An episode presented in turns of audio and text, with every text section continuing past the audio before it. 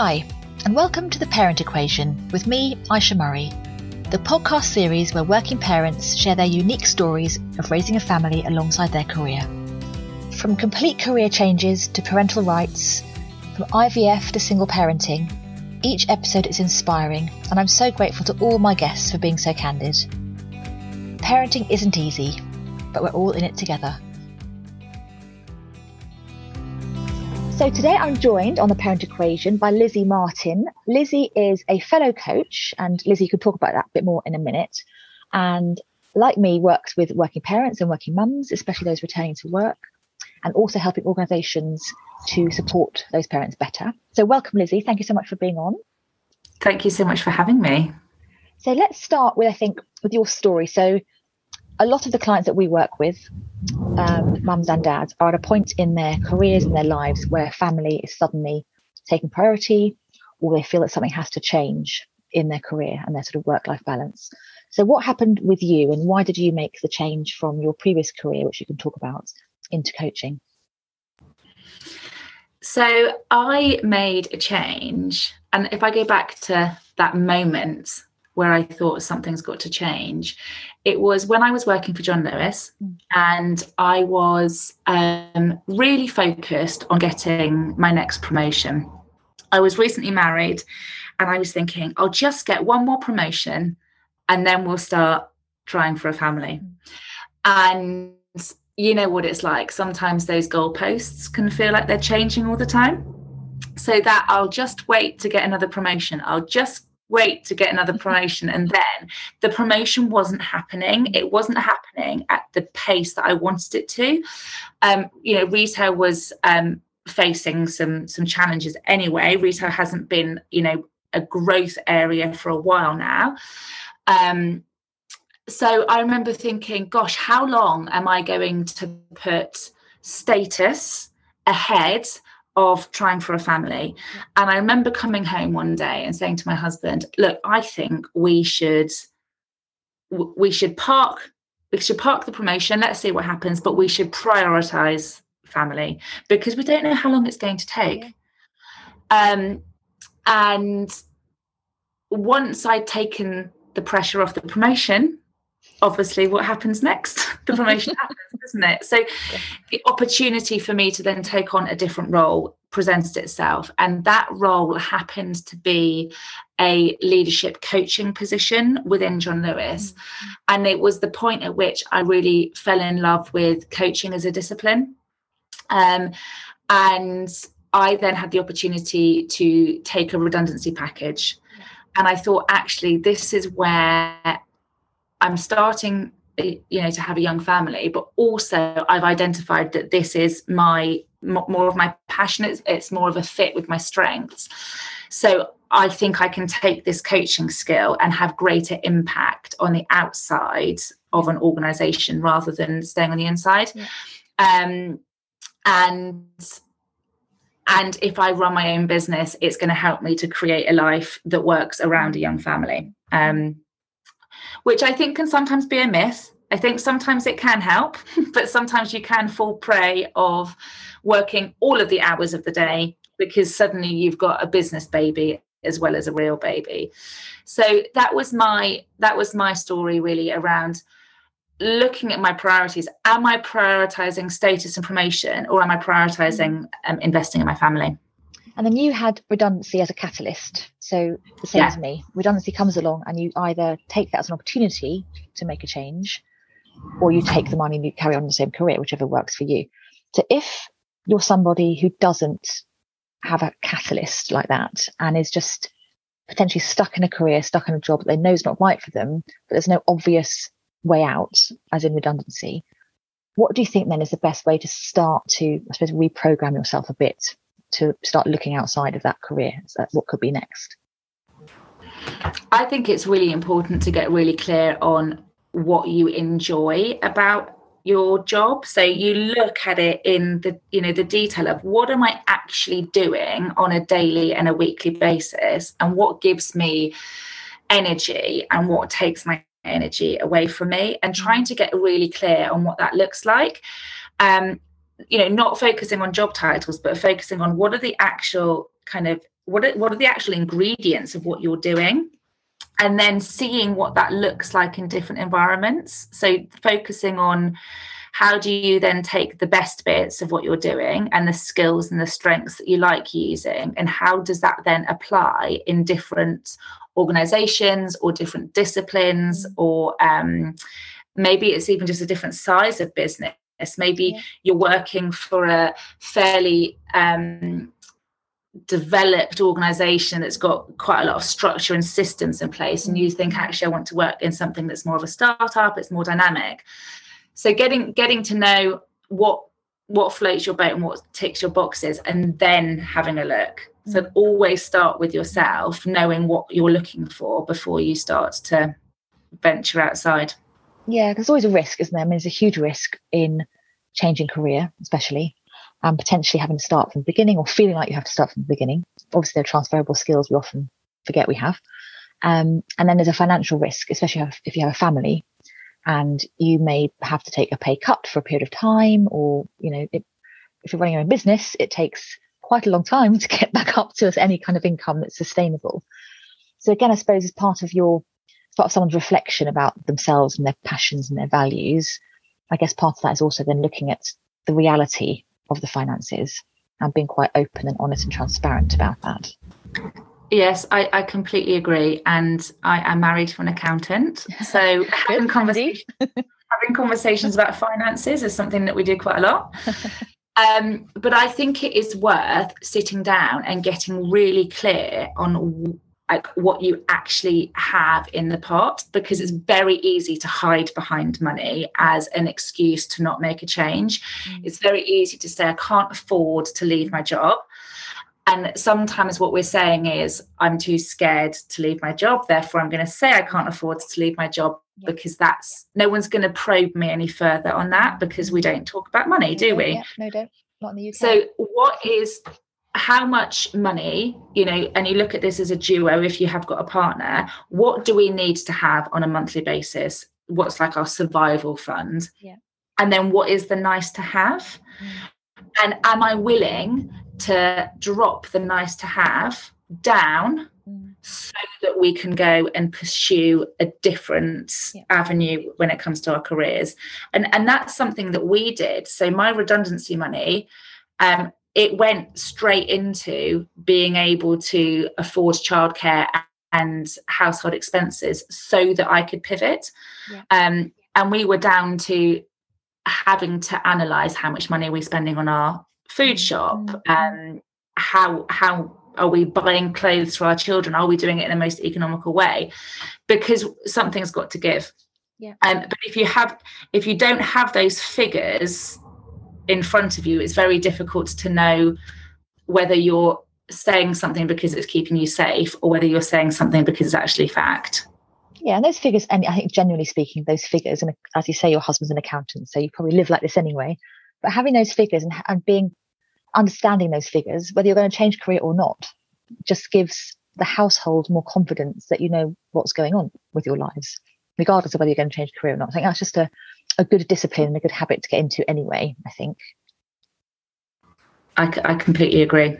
I do have lots of spreadsheets with finances on them. So I reforecast every month. So I'm a bit of a nerd when it comes to finances and then when you changed career, when you did pivot into coaching, did you know then the kind of coaching you wanted to do, or was that evolved over the years? So brilliant question so i didn't know the type of coaching i wanted to do but my coaching um, qualification coincided with my two maternity leaves so i've got two daughters um, they're fairly close in age there's an 18 month age gap um, and I was training to become a coach at the point that I was on my maternity leaves. They sort of blended together. Mm. And I remember thinking to myself, there is so much support for um, women after they've given birth for things like sleep training your child, weaning your child, you know, attempting to get your pre baby body back. Mm. There were all of these programs in place. And I remember thinking, where is this piece about how to get your career back on track? Mm. Um, even when you think about NCT, you know, you might go on an NCT type class to prepare for baby's birth. And I thought we need to have exactly the same for going back to work. Mm. So I think it was that personal experience that coincided with the timing of doing my training yeah. that I thought there's a real opportunity here to support women to regain their identities and their careers after, you know, first, second, third plus child because it seems to get lost somewhere. It does. And I think it I think there are, as with a lot of these sort of anything to sort of working parents, there are a lot of things that are done as a tick box exercise by employers.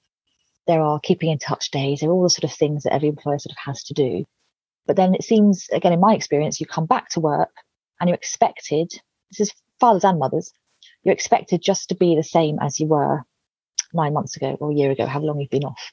So there's no understanding or empathy that actually your entire life has changed your priorities are different, your logistics are different, your head's in multiple different places at one time, but yet you're expected just to get back into the job you're in potentially and carry on as though nothing's happened. Yeah, absolutely. And it's so difficult, I think, also, if you look at it from an employer's perspective, it's really difficult for people to understand what you've been through if they haven't been through it themselves. We probably all, when we first became parents, went into parenthood thinking, oh my gosh, nothing could have prepared me for this. And I think sometimes that is the same for line managers, um, you know, or your bosses at work. It's very difficult for them to be able to put themselves in your shoes because how can they prepare themselves to know how they need to best support you when you're coming back to work? Mm. So um, to that point, then, what do you, how do you work with line managers and with employers to get them on the same page? So I think it's really important to, to begin with awareness and education and opening up the dialogue at work. So I think sometimes we feel as though, and in the past, I think probably pre-COVID, we feel as though we can't talk about home when we're at work. Yeah. You know, we can't talk about our challenges because mm-hmm. that might be seen as a weakness or a vulnerability. And therefore it's all behind closed doors. Um, so I think opening up the dialogue is absolutely key. Culturally, an organization needs to support that. It needs to create that psychological safety that it's okay for somebody to come to work and talk about yeah. non-work things mm-hmm. um, and that's also important for building relationships and um, the overall culture of an organization um, and then i think it's about sharing best practice so, how can we increase the awareness and educate everybody within an organization? But how can we then share best practice?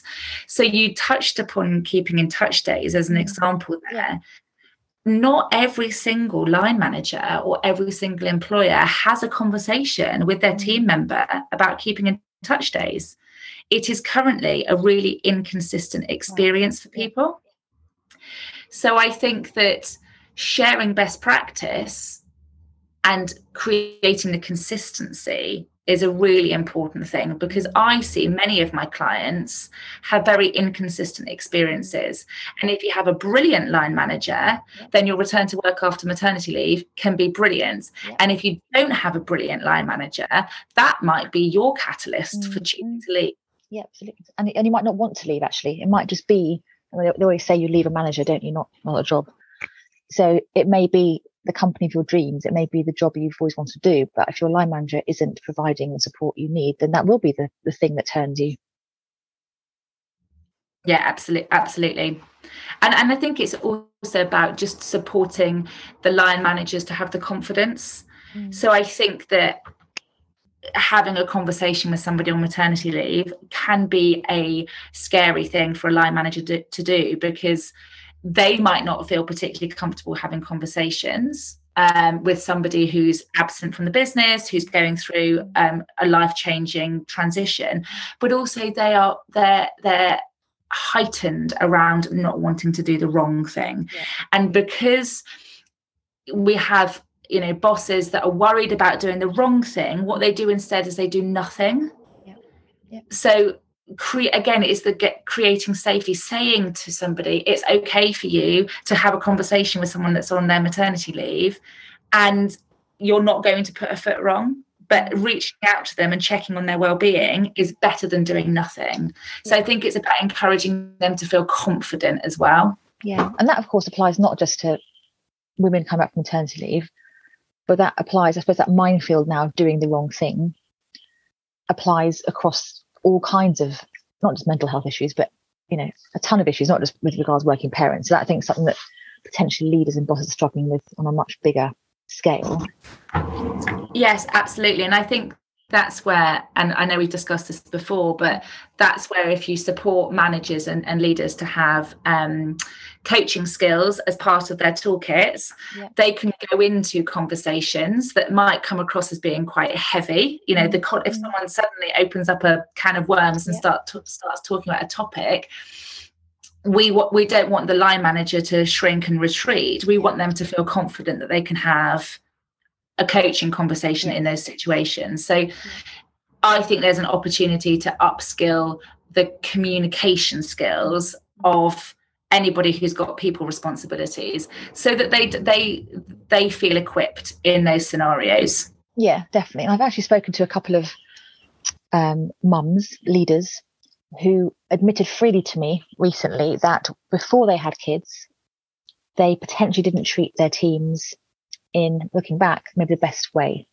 they could have done.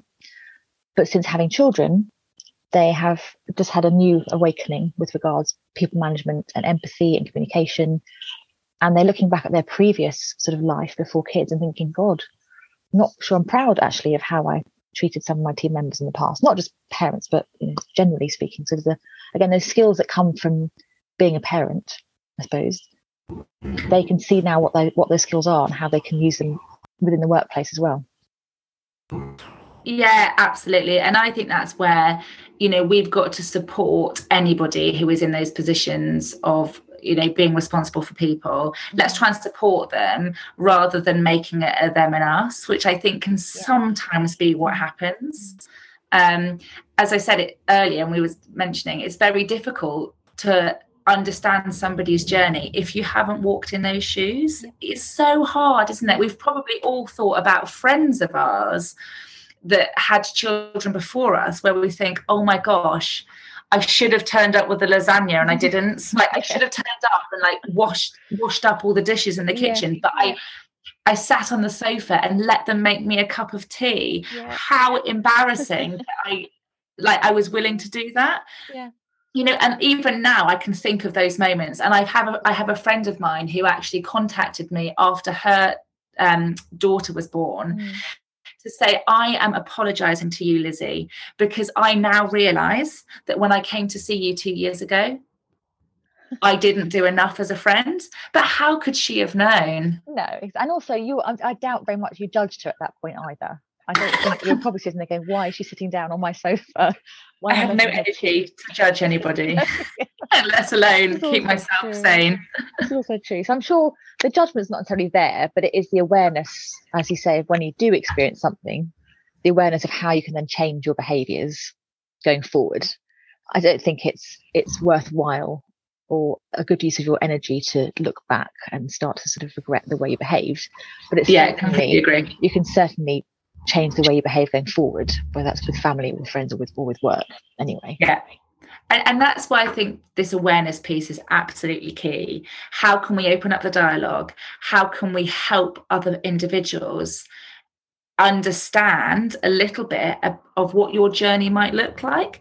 And and that's why I think that um, coaching within organizations and running workshops within organizations that are focused on both the individual that's about to go on parental leave plus the line managers is really yeah. key. Yeah. And talk about parental leave there, when we talk about shared parental leave now, obviously between the both parents, have you had much experience of that happening? Because that's a conversation that comes up in every podcast I have is parental leave and, and the take up. And in fact, I just recorded a podcast last week with um, an American company called the Center for Parental Leave, Leave Leadership because they feel that the US as a country is quite far behind the UK when it comes to parental leave, or it's slowly catching up. So I guess what's your what's your experience? I think on on parental leave being shared, on working with working fathers, because they obviously will be suffering the same way when they come back to work after after parental leave. What are your kind of thoughts or experience of that? So I know the take up of shared parental leave is still really low, isn't it? I think it's yeah. something around 4% in the UK. Um, maybe less. I don't know. I don't know what the latest statistics are, but it's small, small yeah. fry. Yeah. Um, I think money is still a massive barrier. So if you are in a, um, a relationship where you've got an opportunity for your um, your partner to take shared parental leave, yeah, it's likely that a large chunk of that parental leave is unpaid, and if they are yeah. the um, the breadwinner, mm-hmm. that is another challenge that gets in the way. So if shared parental leave is funded better, then I think we'll see a greater uptake. Mm. But at the moment, there is no government policy that supports that. It's it's not funded by the government; it's funded by employers. Mm. So if you've got a brilliant employer, so John Lewis have just increased their mm. um, paid parental leave to six months for both men and women. Yeah. Um, completely equal mm. but it's coming from the employer's pot of money it's not something that's coming from the government yeah. so i'm not a specialist in this particular area but i know that in other countries um, european countries in particular it, it, it, the funding comes from the government and that therefore makes a difference to the uptake. Yeah. Um, and i think what that then does is that reduces the stigma around men taking leave because I think that's the second challenge. So I think the first challenge is um, if it's cost effective as a family, and I think the second challenge is the systemic yep. culture mm. around mm. men taking time out of work for childcaring duties. Yep. It's tough. It is, it is, and it's a real. It is a real stigma, and I'm sure many people will. Again, it's all based on our experiences. I'm not an expert in this either, but certainly 99% of couples I speak to personally and through work, there is that stigma. And the dads say, I just can't afford to take that time off. Not financially. I can't afford to be seen to be out of the office that long. That's it. And that, yeah. if that keeps going, obviously, if that's, if that's perpetuated, we're never going to make a massive step change when it comes to that. And there will be the random employers, so you know, the John Lewis, etc., and and others who do make that extra effort to support both parties but that's still very much, as you say, very much in the minority. I think what I'm seeing. Yeah, and I, I think I think what we've seen in the last 18 months with COVID is we've seen more and more men talking about how much they've loved being able to work from home mm. because they've been able to play a more active role in their you know their parenting um their with their parenting hat on yeah. and i think it is a really really tough time for men you know my husband was he was leaving home to commute into central London with two very young daughters and a wife who was exhausted. He was having to get ready in about three minutes. He was then rushing for the train and he was sitting at his desk let's say 8.45 9 a.m he's already pulled a all-nighter like he's already been up four times in the night and yeah. then when he finishes his shift he's coming home and having to pick up the pieces and mm. having to deal with our emotions and like the fallout from the day mm. and it was really tough i mean I, I we had a hard time you know yeah. we we eventually got some support from a postnatal doula that was brilliant okay. yeah. um you know focusing on supporting with my newborn but also my well-being and my mental health but i think sometimes we overlook how hard it is for the men as well mm. and the guilt that they also experience yeah. You know i don't think my husband was ever leaving the house guilt free mm. i think fallout's a brilliant use brilliant terminology it is fallout you know you're away from the house for eight days and you've got young kids and a, a, a new mum whether it's new mum for the first second third or fourth time it doesn't really matter and a lot happens in those eight hours emotionally physically you know so absolutely is fallout when the, the person who's been out to work returns. Yes. And, and, and they're treated as though they've been on a holiday for eight hours, which they haven't, because they've been trying to keep their eyes open, you know, in front of their colleagues that don't necessarily have an understanding that they've had broken sleep and mm.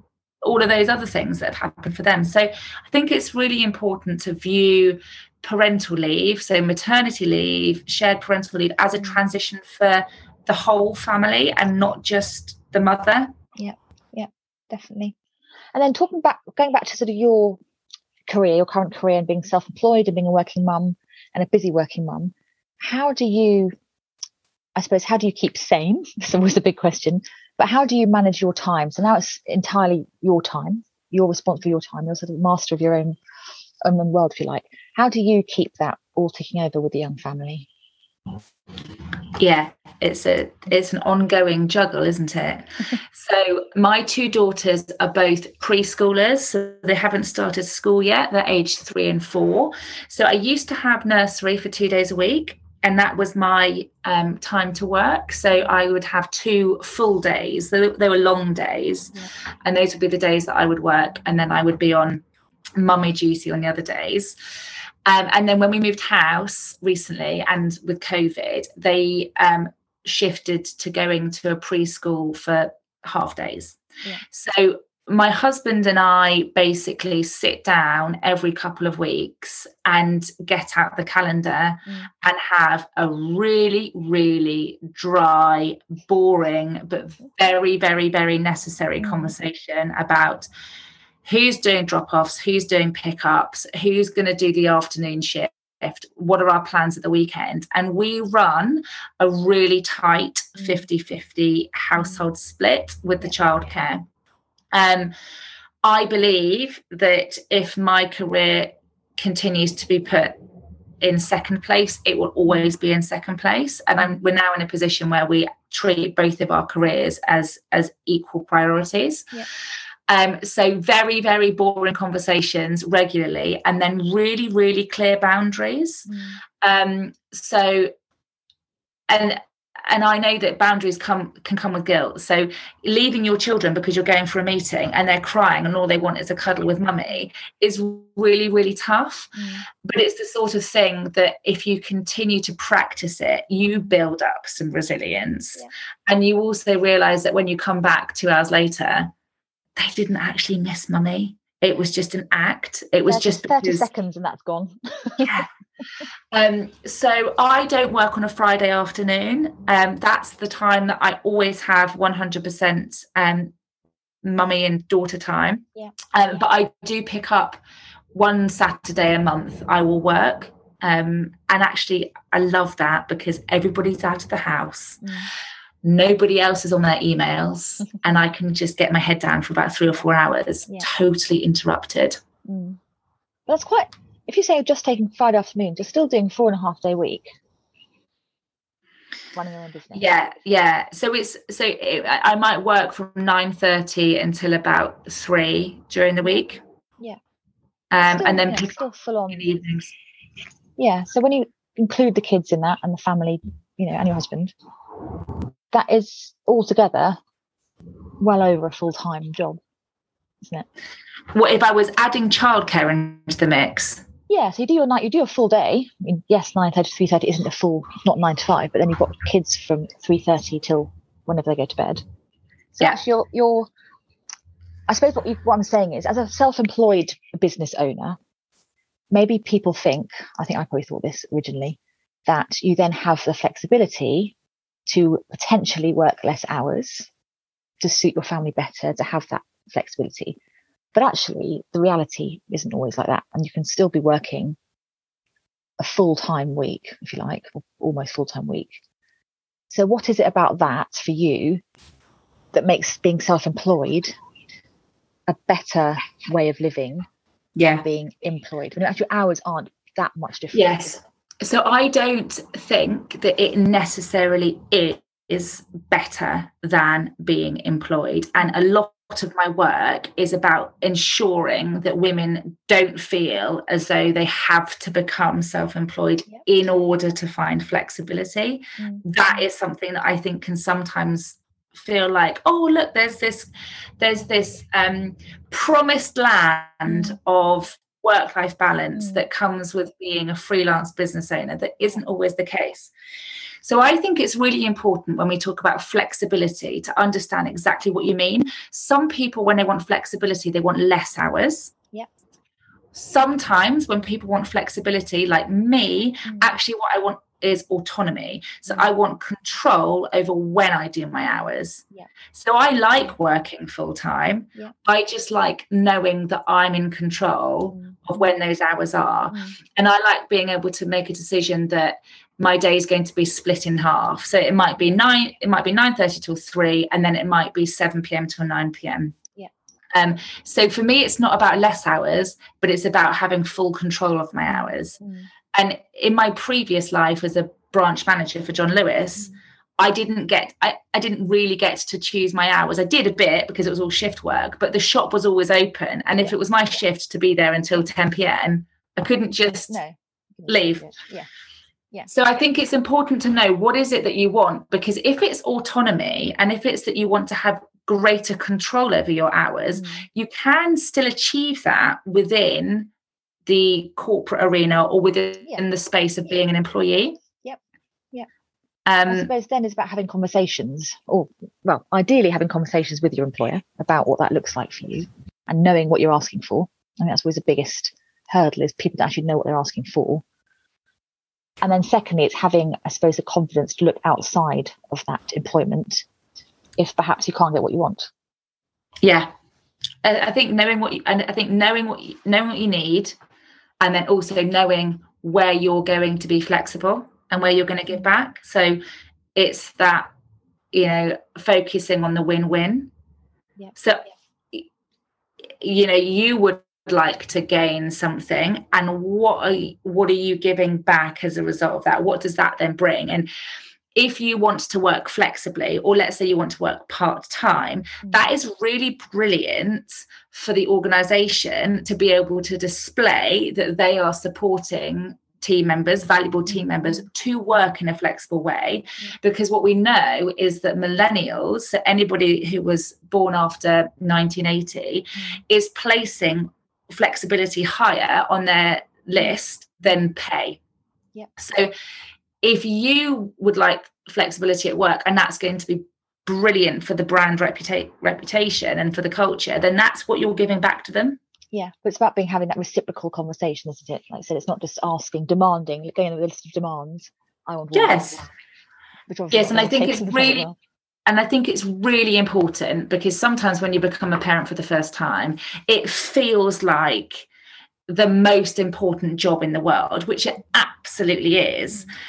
In those moments. But there are lots of other reasons why people want flexibility. Mm. So it's about just making sure that, yes, you are a working parent, but that's not necessarily more special than someone else who's got an elderly family member that they want to care for or a medical complication that they need Mm. Mm. flexibility for. So, perspective. Yeah, or a new puppy, as one of my clients has this week, a new puppy, which she said actually now she hasn't got kids yet, um, but said it is basically having a child. I said, yes, it is. so she's also They don't sleep. parenting. They don't sleep, do they? They definitely don't sleep. Um, and to your point about millennials, I think what will be interesting. He said 1980. I think my husband, who's born in 1980, I'm not sure he'd consider himself a millennial, but anyway, um, the generation now, so our kids, or especially the older kids, um, so my daughter who's 11, seeing their parents in the last year and a half working in a completely different way, seeing daddy working from home full time, which he still is, and as you said before, the being exposed to the dynamic between two parents at home and how they share the duties and all that kind of thing.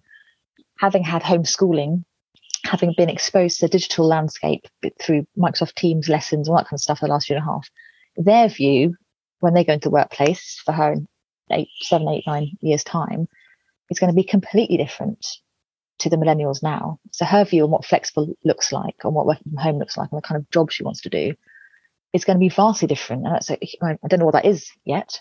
It's going to be completely different for this generation. I, I don't think we do know. I, I don't know what the statistics are, but I'm sure our children will be doing jobs that don't even currently exist. Yeah. Yeah, absolutely. I think someone said to me the other day about coding. My daughter's quite techie. Probably gets that from me, maybe. But someone said actually coding in 10 years' time won't be a thing because it'll all be automated. So that's the other thing. We don't know that this is the rapid scale of automation is going to make a lot of these jobs redundant in the 10 years. Yeah. time. So we don't even know, I said, don't know what that's going to look like yet. So it's quite it's be a fascinating journey to watch for them. So, Lizzie, I know you've got to head off soon. So thank you so much for being on today. Um, and if people want to get hold of you for coaching or for leadership development or anything at all, where's the best place to find you? Um, so the best place to find me, if you want to see more about my brand and the services that I offer, it's my website, which is worklifemother.com. If you want to have a chat, then LinkedIn, I'm there. I'm Lizzie Martin. Um, I'm also on Instagram as Work Life Mother. So those are the three three main platforms um, where you can find me. Good. Well, thank you so much. And I think you're off on holiday this afternoon, so have a great holiday. I will pray for the sunshine for you. If there's no sunshine, at least there's wine. Oh, that's fine. Who needs sunshine when you've got wine? If only you could get rid of the kids, but never mind. so thank you so much. And we'll speak very soon, I'm sure. Thanks, Lizzie. Thank you so much. Bye. Thanks for tuning in to this episode of The Parent Equation. And please remember to hit subscribe and also it'd be great if you could leave a review. Thanks so much and see you next time.